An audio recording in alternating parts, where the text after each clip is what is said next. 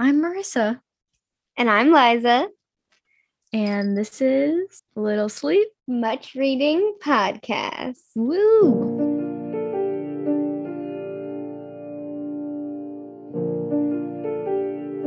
And finally, from so little sleeping and so much reading, his brain dried up and he went completely out of his mind. So what's up? How's everyone doing? Enjoying your... October? Yeah, your October. Well, we got something to spice it up for you. Today's episode, we're focusing on Mister R L. Stine to celebrate his birthday. Yay!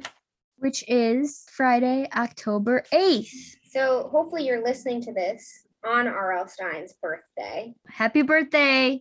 Happy birthday, Robert Stein, Bob. And if you're listening to it late, you have to go actually wish R L. Stine a happy birthday. Belated. This was surprising to me. I don't know if it's surprising to anyone else, but there's actually a lot that we could have done for R L. Stine. But me and Liza both went back to our roots a little bit and to uh, something a little bit nostalgic for us. And we both picked our favorite question mark. I don't know if it's Eliza's favorite, but I picked my favorite Goosebumps book from when I was a kid. I did not pick my favorite. I just picked one that sounded um, fun. But while I was just now researching, um, I was I came across the cover of Say Cheese and Die, and it just elicited a feeling in me of like having that on my bookshelf. I don't know if my, me and my sister like stole it from the library or something, but I can picture it on my family bookshelf. And I'm glad I read this, but if I had done a favorite, maybe I would have done Say Cheese and Die. That one actually came up a lot in my research. Oh, fun fact that I'll work this in here while Marissa figures out when Say Cheese and Die came out. R L. Stine does one of two things when he's writing his books.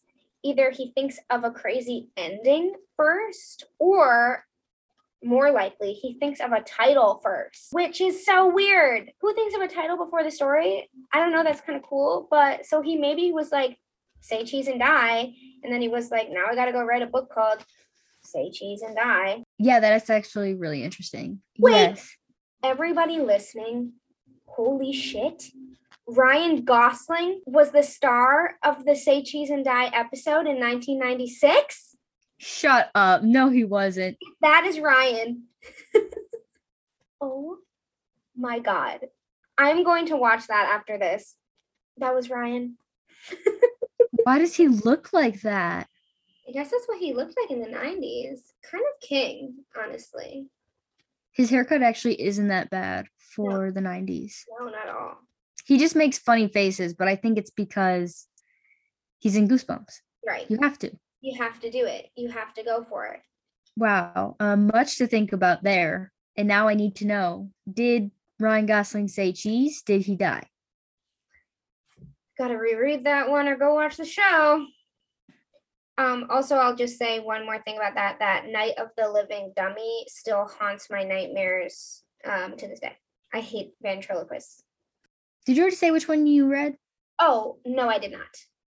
Go ahead. So I read Welcome to Camp Nightmare, um, which came out in nineteen ninety-three, twenty-eight years ago.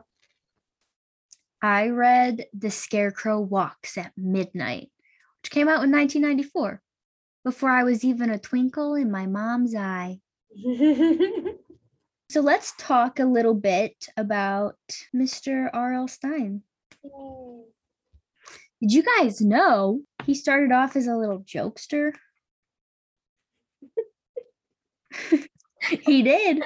He was he was making jokes and stuff, and then he was like, you know, it's better than making people laugh. Scaring the pants yeah. off of. That's his uh, villain origin story. I, I love that he came into this world and was like, you know what I'm meant to do? Terrify children. And he did. He did the damn thing. He has done what he set out to do. I read quite a few articles about him and such. And there was this one where he was like, oh, the great the great thing about the stories that I write is that nothing bad really happens. No one dies. This is that and the other thing. And the interviewer was like, yeah, but in Fear Street, like it was a story about a haunted house and the one little boy dies in the house. The other one gets trapped there. The, the dad commits suicide or something and the mom goes crazy. Yeah. And he started laughing and he was like, that's nuts. Who would write that? Wow, I'm I'm bad. Bad. But doesn't Slappy like murder people? I don't think he murders people. I think he just he does bad things and then gaslights their, them their family into not believing them. Okay. Okay. So Goosebumps, nothing bad happens in Goosebumps. No, in Goosebumps, I'm pretty sure no one dies it's, and things get resolved at the end. It's very, he's giving very Scooby-Doo in Goosebumps that like the end, you'll be like, ah, shucks, it was so-and-so all along. Yes, my ending was just like that. Yeah, wait till you hear about my ending. Oh, I'm excited. Let's see. Okay, so we were thinking a lot about how Goosebumps was really, I don't want to say like formative for our childhoods, but it, any classroom you went into, there was a Goosebumps book on the shelf. Any library you went in, into had a whole section on Goosebumps, and the one you wanted was always off the shelf, and people were checking out Goosebumps like it was going out of style. So we were just kind of thinking about what R L. Stine has done for children's literature and so on and so forth. So interestingly enough, I'm pretty sure Goosebumps was first published in nineteen ninety-two and Fear Street was published, I want to say, in eighty-nine. Yep. And the predecessor to our wonderful Goosebumps is actually Scary Stories to Tell in the Dark, which the first one came out in eighty-one. That's so freaking weird. Isn't that crazy? You know how I think how I think um we thought that? Okay, you can start reading Goosebumps pretty much as soon as you can read, like, I don't know, like, when were we reading Goosebumps? Like, third grade, but honestly, maybe even second grade if you were, like, a little bit of a tough cookie. Am I wrong? Was Scary Stories to Tell in the Dark for a little bit older kids? Because I feel like at my library, you maybe weren't even, like, allowed to take that out until, like, fourth grade. So maybe, like, we read Goosebumps before we read Scary Stories to Tell in the Dark. And so we were like, obviously Goosebumps comes before Scary Stories to Tell in the Dark. Makes sense. That's Makes crazy sense. That's from the eighties, though. Old. Before I even got my hands on the Goosebumps book that I was going to read and whatever, I was just thinking about how Goosebumps, Scary Stories to Tell in the Dark, and like Fear Street, those are the only, and I guess Coraline, those are the only like scary, like horror kids books that I could think of.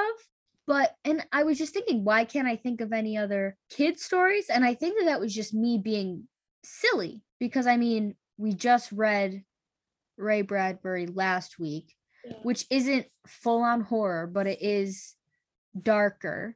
Um, and it is aimed towards children, although I wouldn't say that young. I would no. say maybe twelve. Yeah, like middle school. The Bailey School Kids. Do you remember that? No.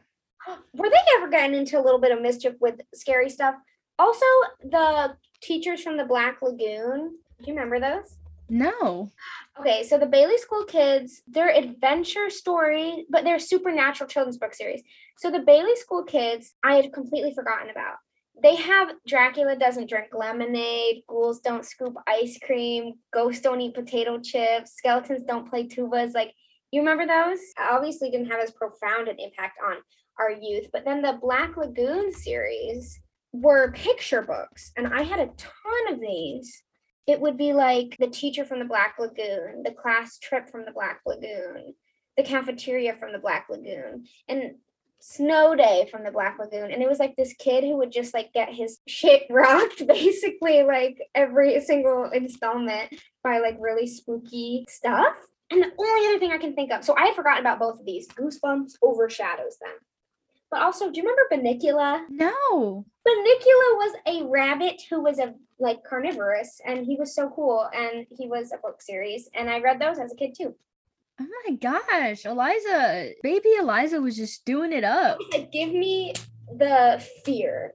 He's like, I want the freaky stuff. Yeah, I don't know what any of those are. So, okay, so it's interesting because we have a lot of strange children's horror books. And Goosebumps is the one that really made the impact for, I would say, most kids yeah. our age. I think for everybody. In our age range. I feel like um, even, honestly, like thirty-something years old. I don't. My mom's a school librarian, and I think kids still take this Goosebumps books out. I mean, the covers got updated. Yeah. There's bonus features in the back of mine. Heck yeah. And it's also just like, I think they're coming out with a second Goosebumps movie. I don't know if, I don't think they still do the Haunting Hour, but I'm sure there's some new kind of Goosebumps show. And I mean, so kids are getting exposed to Goosebumps in a lot of different ways. Mm-hmm. I think if I was a kid now and I came home from school and let's say I watched an episode of Goosebumps, and I knew I had to wait a whole week until I had to watch the next one, I would sure as heck be picking up a new book at, at the library. Totally. I don't know. For, for me, in my brain, child horror isn't like something that totally connects. But then I was thinking about it and I just felt silly because me and Liza both took a class at Pratt called Horror Monstrosity. And I think like the second or third week, we learned about fairy tales. Mm-hmm. And those were literally just early children's horror, like meant to scare kids into good behavior or life lessons or something. It's possible that in many early children's horror, it just comes straight from the parents. You know, these are just like tales told by the parents. Right. There's also a really good essay by Bruno Bettelheim yeah. called Fear of Fantasy. And it's supposed to talk about Hansel and Gretel and Little Red Cap, which I'm assuming is Little Red Riding Hood.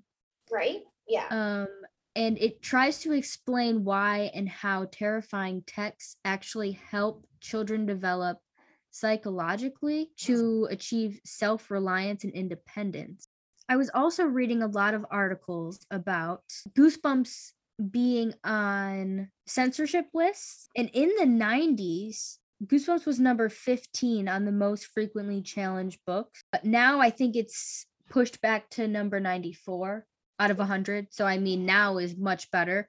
Right. But for it to be number fifteen on the in the nineties is just insane. And a lot of parents just think it's too scary for their kids and whatnot. Um, and I've said this on previous episodes. I think if you're gonna feel fear, what best way to feel it than while reading a book when you know nothing can happen to you? Right. You know what I mean? Like a controlled um, environment. Right. And so by reading Goosebumps books, kids are being exposed to little doses of fear at a time. Mm-hmm. And like we said, no characters die in Goosebumps. Most of the things that happen are supernatural. For instance, my book, there's scarecrows who come to life. Like, could it happen? I don't know. I'm not going to be the one who says it's it, it'll never happen because I think anything is possible. It's not like it's not like you're making a kid watch Criminal Minds. Right. Or like in like Scream, how the killers are real people and that could honestly genuinely happen. Goosebumps is is like when you go bowling and you put the, the safety bumpers on. Yes. That's Goosebumps for children's horror. Everything gets resolved at the end. You'll get your strike at the end, and you might hit a few bumps. Your ball might take a a, a little a, a little bit of time to get down there, but um, at least it is going to get down there, and you're going to hit something. Right. Also, I don't know why I'm, I just had this thought when you said that. Like, of course, kids should learn history. I think all history, and I think like honestly, at least growing up in the early two thousands. The public school system didn't do a great job with history. Like, I think it kind of did where I lived, like maybe a little bit better than some other places, but like they definitely hid things from history from us. But can I just say, I would rather have a kid obsessed with Goosebumps than a kid who's like obsessed with like the war, like World War One. Like, it's way less disconcerting to me to have a kid be like, yeah, I read every single Goosebumps book and I love monsters, than a kid to be like, yeah, and I take out every book about World War One, and I know all these different ways you can kill somebody. Like, I'm going to stick with the scarecrows that come to life instead of a kid who knows all different kinds of guns in the yeah. war. Maybe you need a little bit of guidance. Right. Like, it's just interesting that parents will be like, no, they can't read Goosebumps. But it's like, there's plenty of other things that are allowed to do that. It's also actually just, violent. Do you not expect anything bad to happen to your kid? Kids already feel fear. Kids are scared of things. Like, nothing you do as a parent is going to prevent your kid from being scared, because as a kid, you're scared of everything that's bigger than you. You're scared of the dark. You're scared of imaginary things in your head. You're scared of the kids outside. Like, you're just naturally scared as a kid. Yeah. And that's just the way that it is. So you can't be like, oh, I don't want my kid to be scared. Put them in a bubble. They're still going to be scared. Right, right. Interestingly enough, too, I read an article, and I don't remember which one it is, but I could put a lot of the articles that I read in the show notes, and you guys can, um, you know, look at them if you want, read them, because I thought I thought all the ones that I read were pretty interesting, and I went down a couple rabbit holes, uh, enjoying myself. I read a, an article talking about the history of horror, and it did kind of delve a little bit into children's horror. Mm. And, you know, with the end of the Industrial Revolution, kind of, where people were like, hey, maybe kids shouldn't be in factories, and maybe we should have like rights for children so that they're not being like used. It ushered in, it created childhood for children, and therefore things started coming out for children that wasn't just like, oh, read this story and learn this thing. It was more like, hey, read for pleasure and read because this is fun. But a lot of things, because they still wanted kids to have childhood, was sanitized versions of it. And it, we could even include Goosebumps kind of in this conversation. It's also interesting that while this book is introducing kids to fear and crazy things, it is like, oh, but everything's good at the end. Oh, but everything's fine at the end. And I, I mean, that is okay. It's still exposing children to books, and so it's still fine. And also, according to uh, according to Book Riot, um, according to Priya from Book Riot, and she wrote this article on Halloween in twenty eighteen. It's called "Readers Beware: We All Need the Scares: How Goosebumps Paved the Road for Children's Horror." It was a very interesting article. Um, I will also try to remember to put that in the show notes. And I just wanted to read a little part of something she said. Goosebumps paved the way for other writers to put in better stories and give Stine competition. Without Goosebumps, we might not have Coraline, The Night Gardener, or all the lovely bad ones. Even fantasy series could get darker. Harry Potter had the Dementors and the Basilisk, while Children of the Red King and the Saga of Darren Shan could allude to death, children going missing, and psychological abuse. We got a raised bar, while publishers got permission to scare kids. So that's it's it's interesting to think about that, Goosebumps being a slightly darker series of books that were widely accessible to a number of children, allowed for books like Harry Potter to be kid-friendly, but also still dark. I think we owe uh, a lot to him.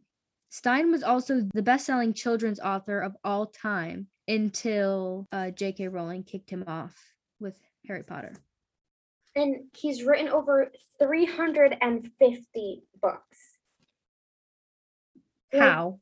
What? Well, they are pretty tiny. Pretty- oh, also on his website, on his frequently asked questions, someone was like, do you ever get writer's block? And he was like, of course I don't. Oh, don't. Okay. I was like, Bob, what the heck? I kind of like love him. Like, I want to meet him. I do. He, I, I was reading, I don't know. I mean, he has kids and grandkids now, but my book, which came out in the nineties, all it says in the back is that he lives in New York with his wife and his King Charles Cavalier Spaniel. So that's what he was up to in the nineties. I love him. I know. And the other fun thing, everybody should go to his, I'm talking about like different things I found on his website, but his website is fun. Um, and if you don't know, he actually has an audio horror series um, that's like you can listen to scary stories, um, which I think is really cool. Um, and he also has a new T V show coming out on Disney Plus, the Just Beyond series. Marissa also mentioned the Haunting Hour earlier. Um, and we talked about the other Goose, the, there's multiple Goosebumps movies. And of course, there's the beloved Goosebumps T V show from the nineties. But I hadn't realized that Mostly Ghostly was R L. Stine. And that was a movie, I think we were maybe a little older when that came out on the Disney Channel. I think yeah. we missed that one because I didn't, I've never seen it.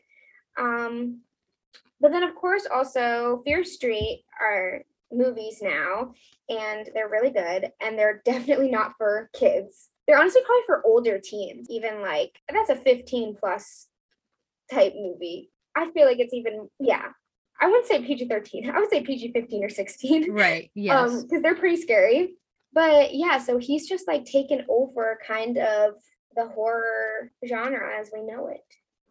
Um, a fun connection actually to our Something Wicked episode. R L. Stine actually credits Bradbury with prompting his love of reading. Mm. So R L. Stine also talked in an interview about how he felt that in children's books, there always had to be some kind of lesson. The characters always had to grow, and he just kind of felt it was boring. Mm-hmm. Um, and he just thought that like adults could read whatever they wanted, and it was just whatever. No one cared. So why couldn't kids have that? He literally says, adults can read all kinds of trash and no one criticizes them. Why do kids have to have that? I thought it would be great to write a bunch of kids' books where no one learns and no one grows. I love that. So do- doesn't it make you kind of like look at your book and be like, what? Right. Yeah. I find him so funny. What an um, icon. I also suggest that everyone goes and reads Uh, The Everlasting Joy of Terrifying Children, which was published in The Atlantic by Adrian LaFrance. That one was a really good article that had a lot of uh, funny little things about Mister R L. Stine.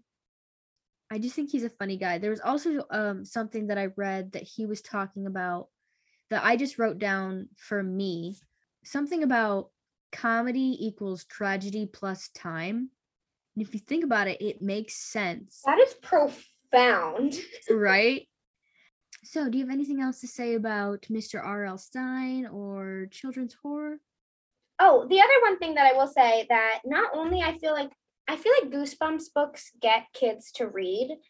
Um, so like my mom is a librarian, like I said, and she kind of will talk about how like, you know, some kids like do not want to read. And so you have to present them with something that they will read, and then they become bookworms. And that will often be graphic novels because it's sometimes easier for kids to read graphic novels. And then they realize they like stories, and then they'll try something with like more words, uh, one of those hybrid graphic novel, regular novel books. And then they'll, you know, move on to chapter books and such. But I think Goosebumps is one of those books that like continuously gets kids to read. And the other, the thing I kind of want to go about that is like, I'll get into it a little bit, but like the storytelling and the writing in these books is fun. And he actually has a section of his website that's a writing program for teachers and librarians. And it's like a little writing workshop to give to kids for like public school teachers and librarians. And I think that is really cool. And I like that it's so accessible. And so I was like, I feel like not only does Goosebumps get kids introduced to horror in a controlled way, like Marissa said, but introduced to books. Um, and introduced to writing. So that's pretty cool of him. Thank you, Mister Stine. Thank you. And I kind of love that little writing thing. Is it free? I think it's free to download um, on his website. I hope uh, if there are any teachers listening, you consider using that for your kids because yeah. I wish I had something like that as a kid. I know. My teacher was just like, okay, one hour, we're going to write in our notebooks, write in your journals about uh, a tree during fall. Right. Me, I'm like, the birds fall, a lot of it that fall because they die from the cold. My teacher was like, that's not what I meant, but okay. That's crazy. So let's get to charting. Yeah, let's go to our charts. Also, before we do that, I know I just said let's do it, but I'm so excited for us to post our covers of these books because they're so fun. Yes. That's something about Goosebumps books. All the covers are fun. They were always eye-catching and um, a little bit silly. And you knew that, like, if you got this from the library, you weren't putting it in your book bag to walk back to class. You were holding this in your hand so that everyone knew what you got. Yes, exactly. So yeah, I really can't wait to post that. And let's get on with the rating. So I will go first because my book came out in nineteen ninety-three. And just to remind y'all, I read Welcome to Camp Nightmare. And I picked this book because I love um, camp-based horror. And so I thought it's kind of funny that he has a camp-based horror, summer camp-based horror for kids, because um, that is a very teen thing. So I feel like, well, the new Fear Street, one of the new Fear Streets is camp. We have Friday the thirteenth, and then the American Horror Story nineteen eighty-four. So many good camp stories. So my chart, I didn't quite know what to do because obviously you're not going to rank this in the same way you would rank, like, I don't know, Toni Morrison. it, um, so I kind of was like, I think I was generous with it because I had a fun time reading it. And so I just went with it. But for a minute there, I wanted to give it sixes across the board just so it would be like six, six, six, six, six. Um, because that is giving very R L. Stine, a little bit like devilish, but I didn't do that. Um, so...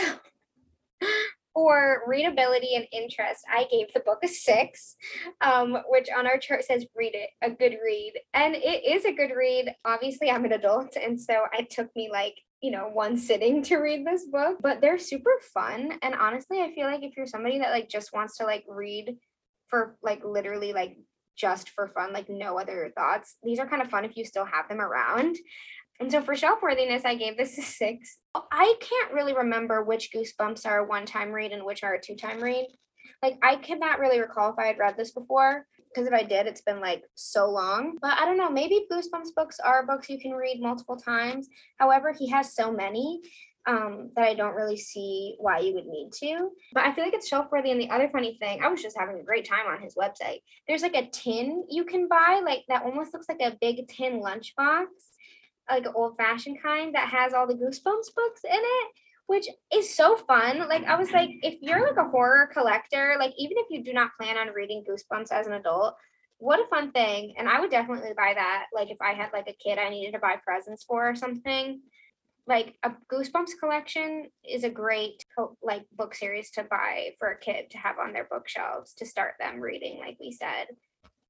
For form and stylization, I gave this book a six. Um, no mistakes. Uh, actually, I'm going to amend myself there. I think I'm going to give it a seven because there's nothing new with form, but I was genuinely surprised by some of the language choices that R L. Stine made in this book because some of them were like really cool. Um, like here's one on page twenty-nine that is... My heart was in my mouth. I could barely choke out. One, two, three. My heart was in my mouth. Like, that is actually so true. Like, when you're really scared, like, I feel like I've, you've you've heard people explain it before as, like, something in your throat or, like, you can feel your heart beating in your ears. But I've never heard somebody say, my heart was in my mouth. And I thought that was kind of fun. And then this other section that's fun is this is the beginning of chapter uh, chapter eleven. It says, in the pale starlight, I saw Jay's eyes roll up in his head. His knees collapsed, and he began to slump to the ground. And then later on, it says, we listened. Next paragraph, silence. Next paragraph, the air hung frozen and still. Next paragraph, nothing moved. No footsteps, no animal approaching. So he's like messing with language and form a little bit. And the other thing I kept thinking is somehow it still has to be reminded uh, to like show, don't tell, um, even with writers who are like quite old. Um, and people kind of just have an inclination to tell you things instead of show it. And I think that R L. Stine actually does a really good job with um, showing you things. Like I've had some experience with them. Um, teaching kids writing And that's one thing that we always were doing. We're like, oh yeah, show, don't tell. And they are very perceptive and they will change it right away and realize, oh yeah, it is more fun if you show, don't tell. So this kind of bounces back to, if R L. Stine is inspiring young writers to write, he's setting a good example by doing that. Because I think sometimes people who write children's books too will like, they don't understand how smart kids are. And so they will they will write stuff that is very simple and is telling you stuff instead of giving you a lot of visuals and metaphors and similes. And I'm like, kids are a lot smarter than you think. Uh, and I think R L. Stine realizes that. So I appreciated that about the form and stylization. Now for the plot. So I mentioned that this book takes place at camp, and kind of, I'm going to say what the ending was, because if you haven't read this, you either aren't going to, or you're going to, you did read it and you're like, oh my God, yeah, I remember that one. So they go to camp and all these crazy things are happening and kids keep disappearing. And for a while you think it's monsters, but kids are also like getting attacked by bears. Like kids are almost drowning. Like it is very real deal stuff. And I was honestly shocked. I thought, I don't know what I thought about what the plot was going to be. Like I knew it took place at camp. And I think it like said like, the camp is weird, the food tastes bad, the counselors are super strange. And I was like, oh, it's just going to be like one of those. Um, and I thought maybe there would be a monster in it because there's a monster on the cover. Um, no, but it's literally kids just disappearing out of nowhere and just like horrible camp counselors and like scary stuff. And then in the end, you find out that it was all a social experiment and that the main character, Billy, got sent there because his parents... Uh, they're scientists and they're going on a trip for their work and they needed to bring Billy with them. So they had to put him in the social experiment where he had to learn to um, take orders, but also not to obey orders if orders are dangerous. Um, and like one other cardinal rule. But then, or the last section, they sent him to Camp Night Moon, uh, which gets the nickname Camp, Camp Nightmare because they're traveling to the most dangerous place in the universe. And he goes, where? I asked my parents, where are you taking me? And the dad goes, it's a very strange planet called Earth. So you find out that not only was this camp not actually like a haunted camp, it was a social experiment. And not only was it a social experiment, it was not aliens the entire time. All the characters in the book are aliens. I was like, Robert, what? I was honestly so confused, but like I went with it. Is he okay? I don't know. Like I was like, I don't know where this came from, but that's why I had to give this um, a seven because it was not predictable. I don't know where he took me, but it was not where I was expecting to go. And that'll make sense when you think about how he said he thinks of the endings first, because I'm like, I still don't really understand how he arrived there. Um, but it was very shocking to me. Um, I was like on the Metro North reading this, and then I got to that part and I was like, what the heck, what the heck did I just read? So that is that on the plot. And lastly, for characterization, I'm also going to give this book a seven because I thought, so the main thing that I was like struck by was the kid, Billy, who's the main character. He's like twelve years old. He's like a very sensitive twelve year old boy. And he did not want to go to camp. And he keeps getting homesick. And he also was really worried about all his friends. He has a very anxious friend who disappears. Um, and Billy ends up being very brave, but the girlies are honestly more brave than Billy. But I was just like, that's so sweet. Like he didn't give, and it's the, it's the kid's first year at camp. It's this kid, Billy, and his anxious friend's first year at camp.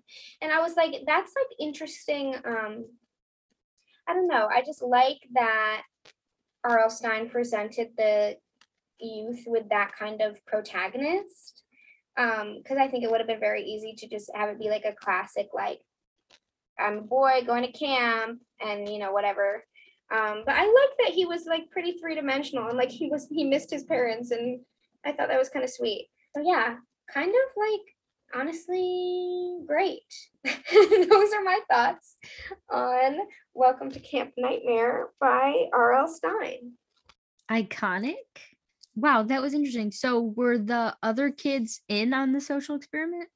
Yeah, everybody there was in on it except for him.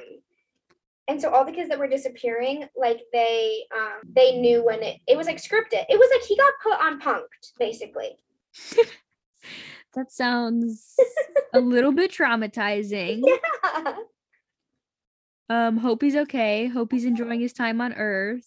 I know. Where is he? Would you, if you were to give one Goosebumps book to a child, would it be that one? Honestly, I would probably go with one that was a little bit more classic. Um, because there wasn't actually like, they kind of was like monstery type stuff in here, but I think I would have, I would probably go for one that was like a little bit less, like a little bit more, I mean, monster or paranormal than the alien thing. Also, I don't know, we were just talking about this, like you should expose your kids to fear, but like, imagine giving this to your kid to go to summer camp, like your third grader, and just be like, all right, here's the book you can take with you. See you in three weeks. You know how paranoid that would make them? I know. That's what I'm saying. But I mean, I definitely, yeah, I probably would go with a different one, but I thought this book was quite fun. Um, also, so there was no monster in yours. So did it have, in the back of my book, I have bonus features. And one of the things that I have is, it's called the Fright Gallery. Mm. So I have a Q and A with Mister R L. Stine. Mm-hmm. Uh, I have top ten reasons to be happy your camp is haunted, which is really fun. That makes me actually amend what I said and say I would give this to my kid if they were like worried about camp being haunted. I'd be like, no, I hope your camp is haunted. There is a part with real life snakes in this, and there mm-hmm. is a venomous, venomous snake facts in the back of the book. Um, and then there's also create a creepy camp schedule game, but I don't have a monster gallery. What's your monster gallery? Mine is about the scarecrows in my book. Oh, that's so cool. So I guess I could talk about my my my little fright gallery after my review. Yes. So as I mentioned, my book was, I, I I'm pretty sure I remember reading this book once, um being a kid, but I think that it was more the Haunting Hour episode that made it like my favorite, because it was just so weird. But so I don't know, I guess this is my favorite Goosebumps book, question mark, we'll leave it at that. So the plot of this book is pretty much Jody and her brother Mark go to visit their grandparents who live on a farm, and the grandparents have um this guy who, his name's Stanley, and he's always worked on their farm, and he has a son, and his son's name is Styx, and they live in the guest house, but they they've known the kids forever, and so everyone gets along really, really well. And the kids are so excited for this summer at the farm because they usually live in the city, so they don't really get outside much to, to farm things. And so they're excited for their grandpa's scary stories, and they're excited to see the farm and the house, and they're excited for their grandma's pancakes and to hang out with Styx and Stanley. And it's they're it's going to be a great summer. But they get there, and right off the bat, they notice things are a little bit strange. Their grandparents seem older. Uh, their grand their grandpa, who has a limp, his limp is worse. Their grandma seems tired all the time. She claims she forgot how to make pancakes. Uh, their grandpa refuses to tell them scary stories. He says he doesn't have anything new. And they're like, well, even tell us an old one. And he's like, mm, nah, I'm tired. And they're like, what the heck? This summer was supposed to be great, and nothing is going the way that we want it to. Not to mention, weird things have been happening with the scarecrows around the farm, and the kids are beginning to think that Stanley's son, Styx, is playing tricks on them. So they are straight up not having a good time. For readability, I gave this a seven. It was a really quick read. It was easy. There are cliffhangers at the end of every single chapter that keep you wanting to read. I think if I were a child reading this for the first time, I think that I would eat it up and be so excited for the next one. It it gets a seven. Um, for form and stylization or just language, there was no difference in form in this book. Very, very basic. And so we're just going to say language.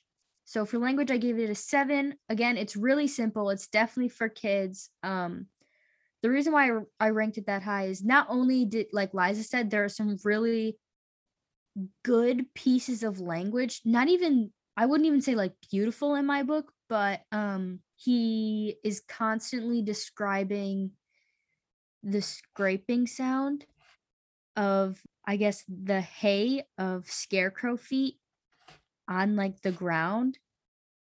And I think that that is so brilliant because being a kid, you're going to hear that sound everywhere.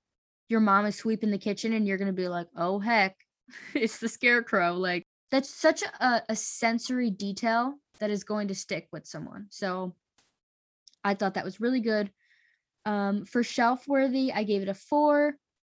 I think that you would be fine borrowing it. Um, again, it's on every shelf. Do I think kids should read it? Yeah, probably.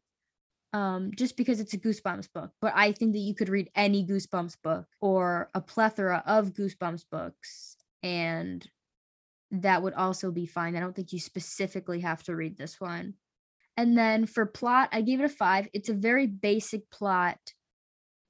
And I did learn that R L. Stine actually plots out all of his books. Like, he writes them out. He probably does a storyline and the climax and the inciting incident and all that jazz. So I can see why it's like that. And I think this would also be a really good book to teach children the structures of stories. And um, the only thing that I would say is there was like, like Eliza was saying, the weird Scooby-Doo ending. What ends up happening in my book is it turns out that Stanley found a book and he calls it the Superstition Book. And he read aloud from it and the scarecrows came to life. And the grandparents begged him to make them go back to sleep again. And so he he made them promise that they would do things how he liked it. They wouldn't laugh at him when he said silly things anymore. They wouldn't make pancakes because he likes eating cereal in the mornings. Uh, the grandpa wasn't allowed to tell his scary stories because Stanley was scared of them, things like that. So they have they had to make him happy all the time and he couldn't be upset, or he said that he would bring the scarecrows to life again.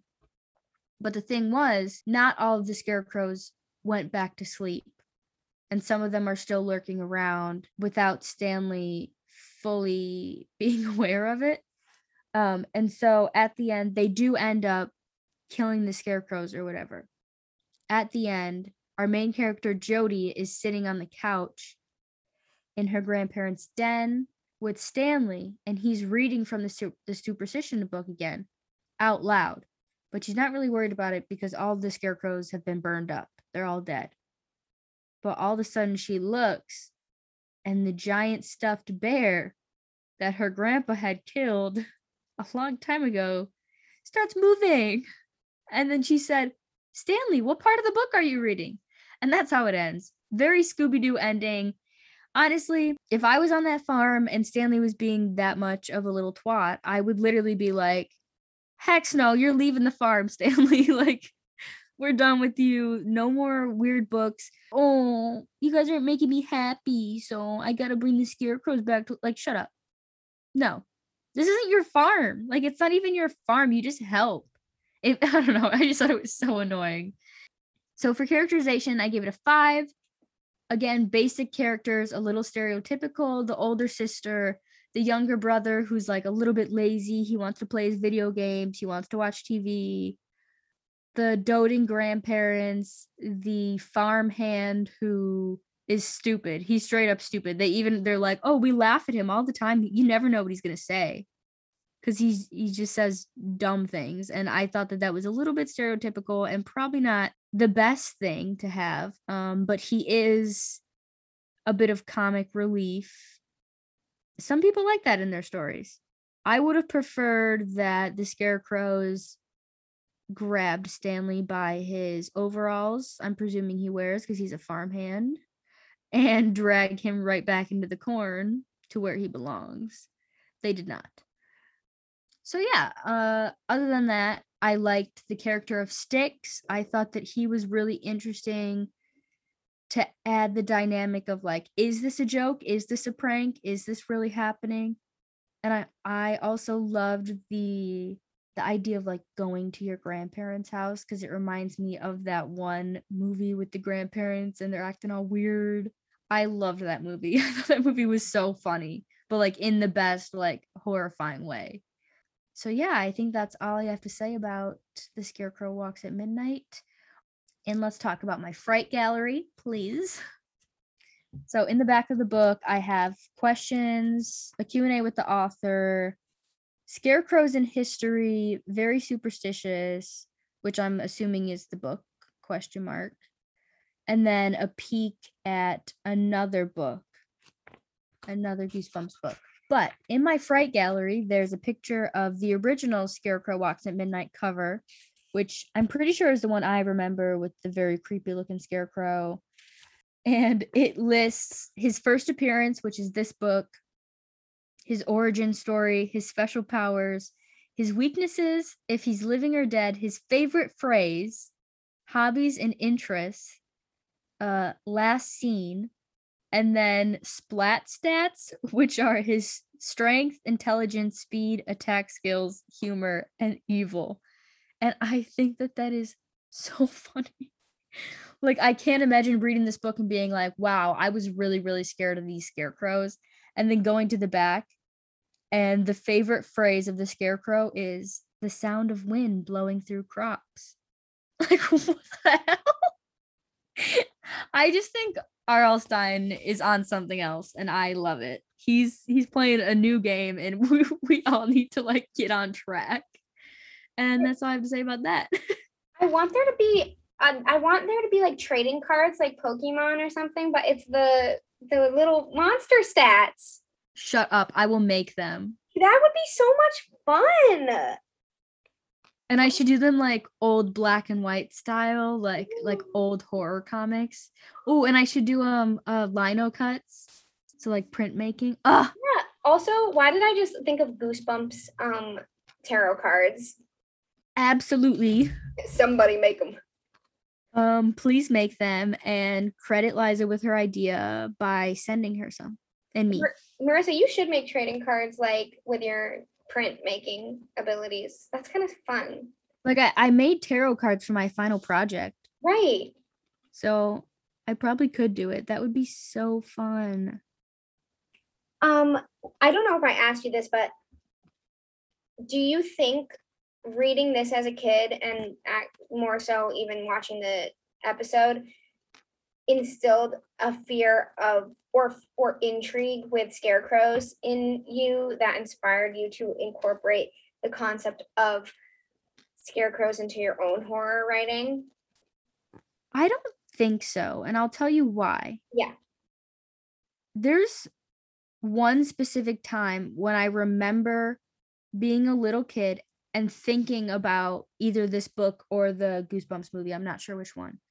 But I was in a hotel room at this like weird shady hotel in the country. And it was nighttime and we got back late. And I looked out my window and there was just a cornfield.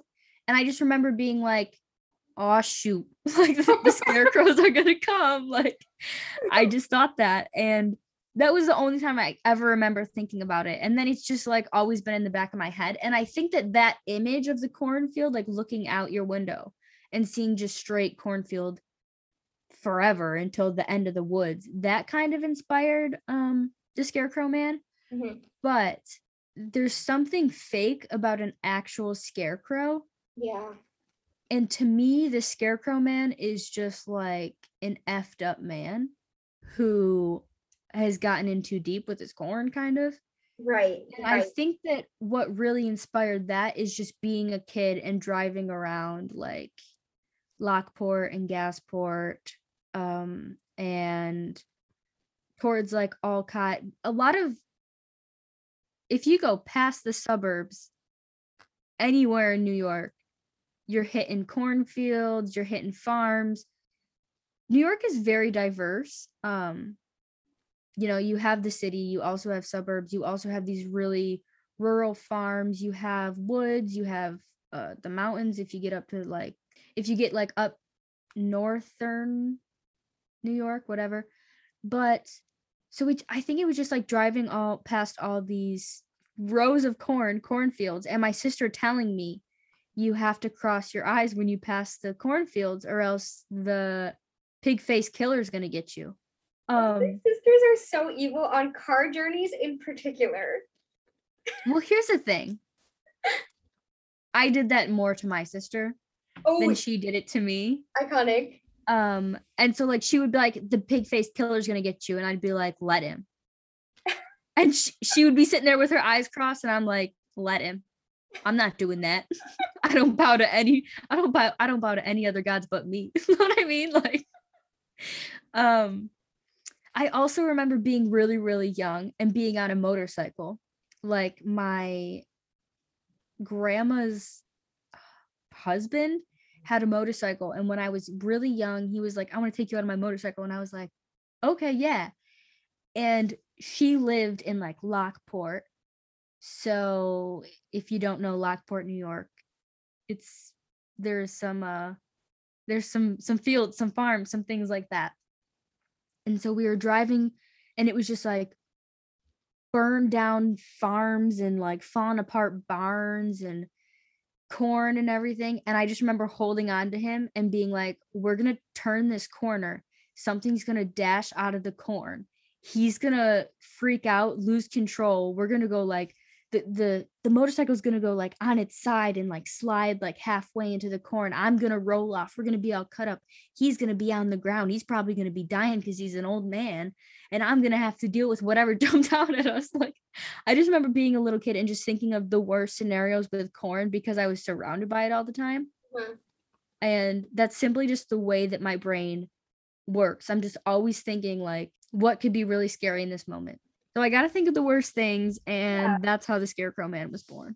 I love that. Origin story. Origin story.